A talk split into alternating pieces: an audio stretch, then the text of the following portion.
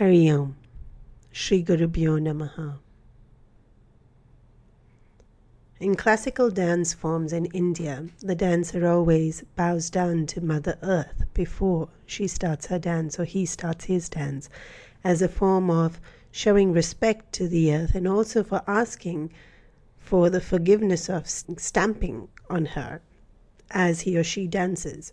The ability of the earth to forbear and withstand all that we do to this beautiful planet. If we think about the weight of all the trees, of beings, of animals, of creatures that she upholds and endures or forbears, and the pollution that we cause, or we have less invasive techniques now due to modern technology, but to build a tunnel through a mountain, they would use dynamite to explode it. And to think that she just bears all this uh, violation and injury upon herself and still continues to give and still continues to home and nourish us. In fact, even when we fall, it's the earth we hold to support, to lift ourselves back up again. This quality of endurance, of forbearance, is something that we see in the very being of Mother Earth, and a quality that we need in order to succeed, in order to strive in our lives as well. And this ability comes when one, there's love, we're able to endure the way a mother endures the pain of labor or, or even the pregnancy or endure the hardship of looking after a toddler. The other thing that inspires us to endure is when we find something inspiring or worthy, when it gives us meaning and purpose. A beautiful quote that I read is He who knows the why can endure the how. So well said, I thought, so cleverly put. When we know why we're doing something, then even though the how is difficult, we can endure it. And even on a very superficial level, sometimes with beauty, when people want out of vanity to look good, they endure the how, even though the how can be quite painful or, tiresome and, and time consuming. And so much more for things we find noble and uplifting. And when we endure that, we then enjoy the gain of it. And there's a story of our own Pujya Gurudev Swami Chinmayananda. When he had started in the early 50s, in one of the places where they had arranged the public talks, he was walking up and it was a newly built platform or a newly built stage to cater for this function. And Carpenter neglected one of the nails on the stairs that were going up, which went unnoticed. And so Gurudev was walking up the stairs, and this protruding nail obviously had gone into him, but he didn't notice, nor did any of the public.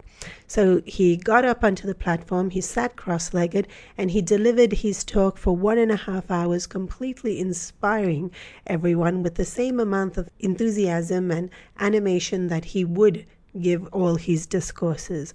And at the end of the discourse, the tradition was that Gurudev would get up, exit, and then only would the crowd disperse. But on that particular day, he, he stayed on the stage and he announced that the discourse is over and you all are all welcome now to disperse. And at first, the listeners all looked around at each other a little bit disorientated, but as they saw that he wasn't getting up, they slowly started making their way out.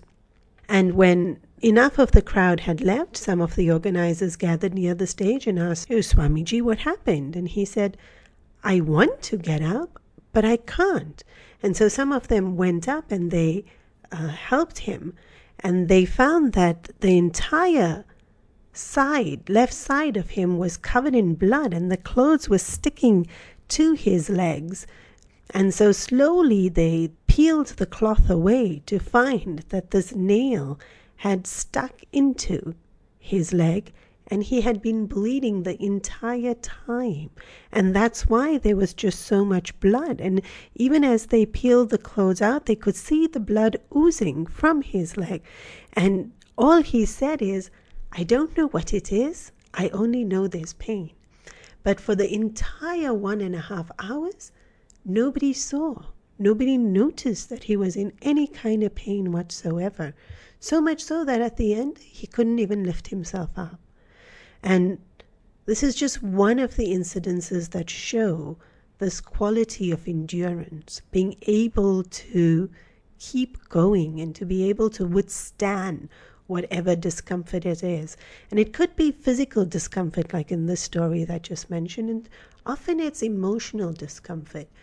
The number of people that have disagreeable people in their lives, and people who could be rude or short tempered, people who are critical, people who are nagging, people who are pessimistic.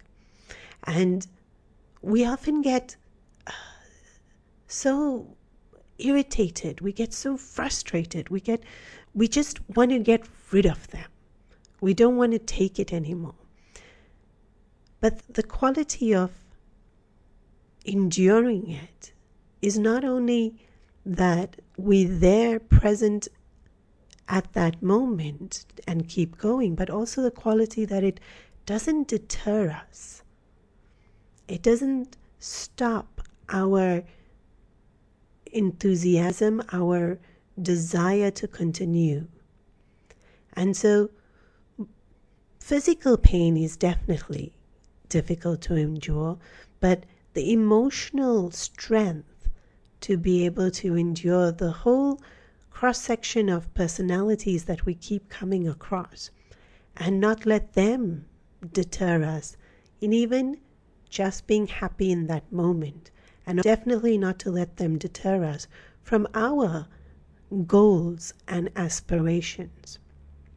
Mother Earth shows this so beautifully.